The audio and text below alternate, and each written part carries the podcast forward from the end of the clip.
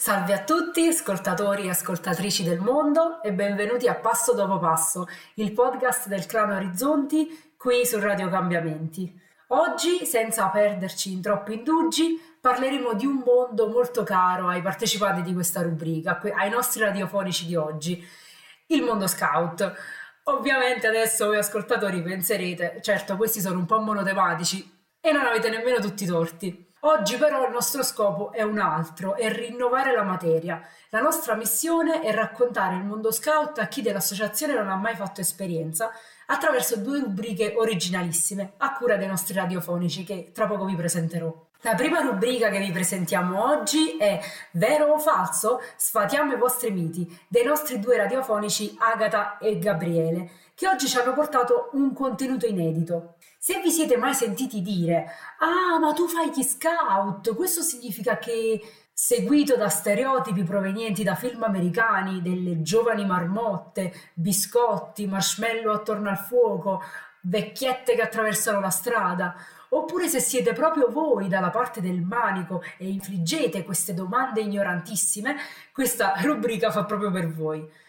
Buongiorno Agata, buongiorno Gabriele, quindi benvenuti a tutti nella nostra prima rubrica. Cosa ci avete portato oggi? Ciao Elvira, buongiorno a tutti. Oggi vi abbiamo portato alcune domande che i nostri parenti e amici ci hanno, ci hanno scritto, come da noi richiesto, per le loro curiosità e quindi per sfatare i miti. Va benissimo. Gabriele, vuoi aggiungere qualcosa? No. Ah, ok, va benissimo. Allora cominciamo subito. Allora, eh, adesso ho qui di fronte a me le domande che avete raccolto dai vostri amici e parenti, come diceva Agata. Quindi cominciamo subito con la prima domanda. Prima domanda è: andate porta a porta a vendere i biscotti? Allora, in realtà no, cioè um, noi abbiamo varie volte um, fatto appunto la vendita di dolciumi, ma non porta a porta, um, ma semplicemente per uh, autofinanziamento, quindi come attività di autofinanziamento. Ok, queste sono le cose proprio da film americani, di, dei bambini con le, le, strele, le medagliette che esatto. fanno signora, signora e bussano. Allora, la seconda domanda è, avete mai visto un orso animale selvaggio nel bosco? Animale selvaggio no. Niente proprio. Io non ho mai visto niente, a dire la verità. Non so voi. No, in realtà neanche io, a parte qualche piccolo brutto insetto, di quelli ne troviamo tantissimi, ma orsi così no, proprio mm, difficile trovarli comunque. Io sono sempre di quelle che mm, eh, magari dicono guarda c'è una volpe, io sono l'unica che non l'ha vista, quindi non ho proprio mai visto niente, a parte gli insetti. No, solo un anno mi ricordo che dormivamo in mezzo alle mucche, ma oltre alle mucche... Le vacche, le famose vacche, sì, le, vac- le vacche le ho viste. Anche Gabriele ne ha viste, le abbiamo viste tutte. Le famose vacche coppa... All'aceno, sì, le famosissime. Sì, sì. L'unico, l'unico animale che ho visto non era selvatico è stato a Mafariello un cinghiale durante l'ispezione. Eh. Mi ricordo che un cinghiale fece pipì sul mio sacco a pelo, però non l'ho visto fisicamente. Continuiamo con le domande allora. Facciamo la seconda, la terza domanda, siamo alla terza. Ehm, aspettate a bordo della strada per far attraversare le anziane? Allora no, in realtà non è che siamo noi ad aspettare i vecchietti che attraversano la strada, ma semplicemente se vediamo qualcuno in difficoltà eh, viene spontaneo eh, prestare servizio, quindi aiutare il prossimo. Giustissimo, giusto, non aspettiamo, ma se, se, c'è, se, c'è la, se, c'è, l'occasione, esattamente, arriviamo all'occorrenza. Andiamo direttamente. Esatto. Allora, quarta domanda. Quarta domanda. Allora, ma non avete freddo sempre con i pantaloncini? Io, sincer- io dico la mia sincerità, non ho mai, cioè io il freddo che ho, quando ho i pantaloncini, cioè io il freddo non lo sento. Eh, ma tu sei in- indistruttibile. Il nostro macio. Diciamo che in realtà eh, abbiamo due, due, uniformi, quella eh, estiva e quella invernale. Eh, diciamo che i maschietti utilizzano i pantaloncini lunghi o corti in base appunto alla stagione, mentre noi donzelle abbiamo la gonna pantalone che diciamo arriva sotto al ginocchio, quindi nel caso abbiamo freddo utilizziamo le calze d'inverno, altrimenti no. Uh, però negli ultimi tempi anche noi stiamo iniziando ad, usare i pantaloncini durante il campo estivo più che altro. Allora, quinta domanda. È vero che quando fate le prove per guadagnare un distintivo dovete fare tipo l'arrampicata con la corda? Allora, assolutamente no um, diciamo che ci sono i distintivi, ma uh, non è che um, vengono assegnati a chi sale più in alto con l'arrampicata, con l'arrampicata e vengono assegnati um, in base comunque a quello che il percorso che scegliamo di fare, che ognuno di noi sceglie di fare e l'impegno che ci mette nel farlo. Esatto, non c'è nessuna arrampicata, non ci dobbiamo arrampicare da nessuna no, parte. Non esiste un'arrampicata. Li organizziamo in altri ambiti. Esatto. Abbiamo la domanda successiva. Allora, la sesta, ecco, questa è, una, questa è famosissima.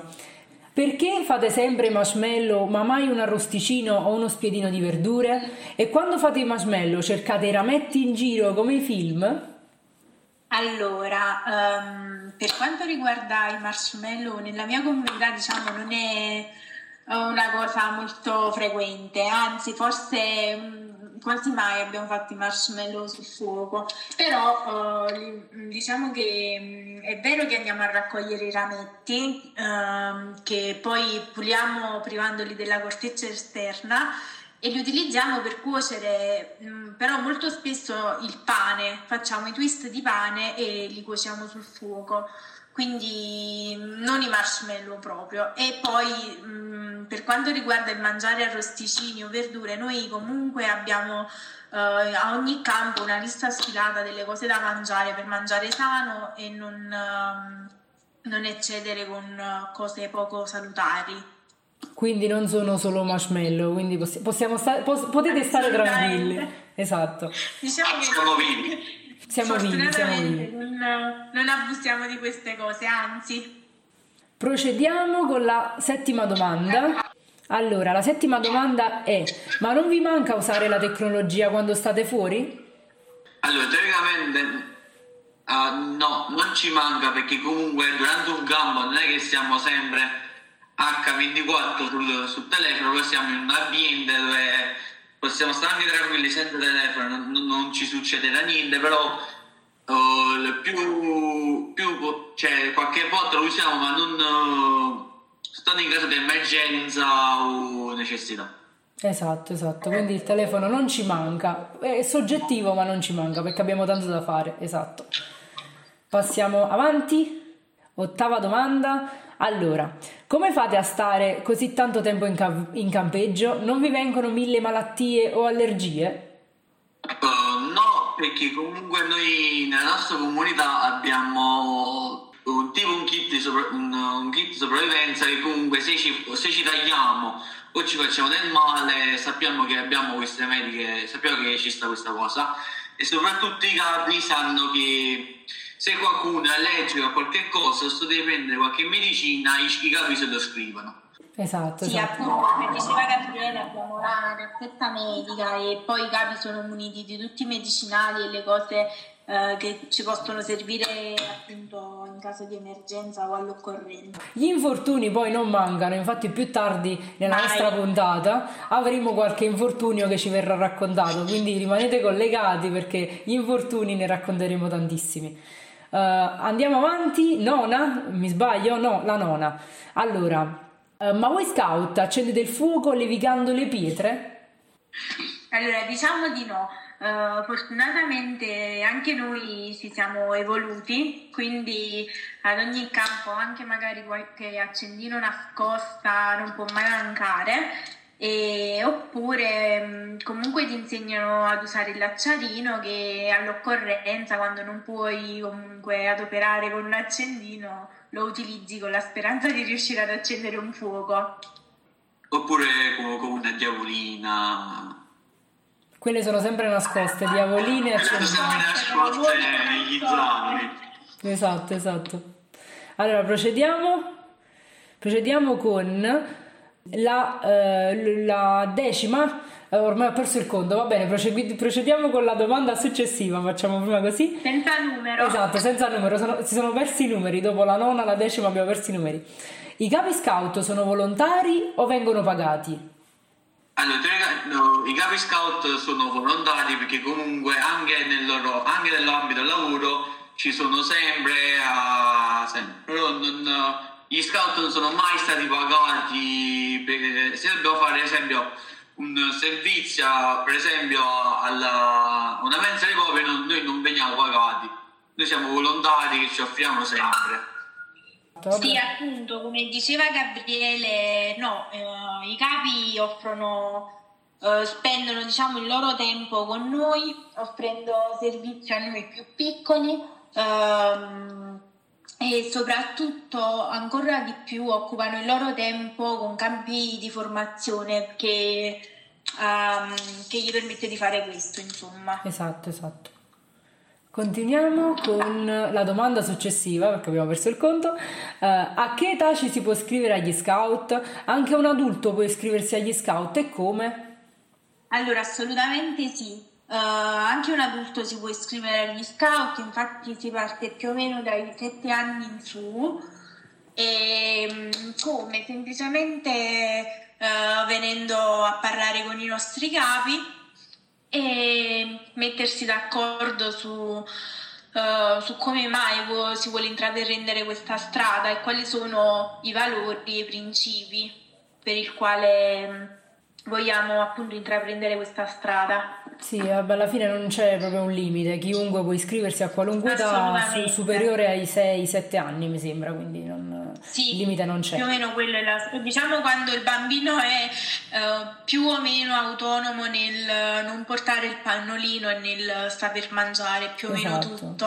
esatto, e può fare le cose un po' più in tranquillità, divertirsi senza aver bisogno di una mano, ecco. Quindi sì, è più o Sì. meno 6-7 anni. E niente, procediamo, procediamo con, mi sembra sia l'ultima domanda, quindi questa è fortissima perché è la mia preferita secondo me come domanda, cioè chi dice che non è vero mente. Allora, è vero che se non c'è qualcuno con la chitarra non organizzate nulla?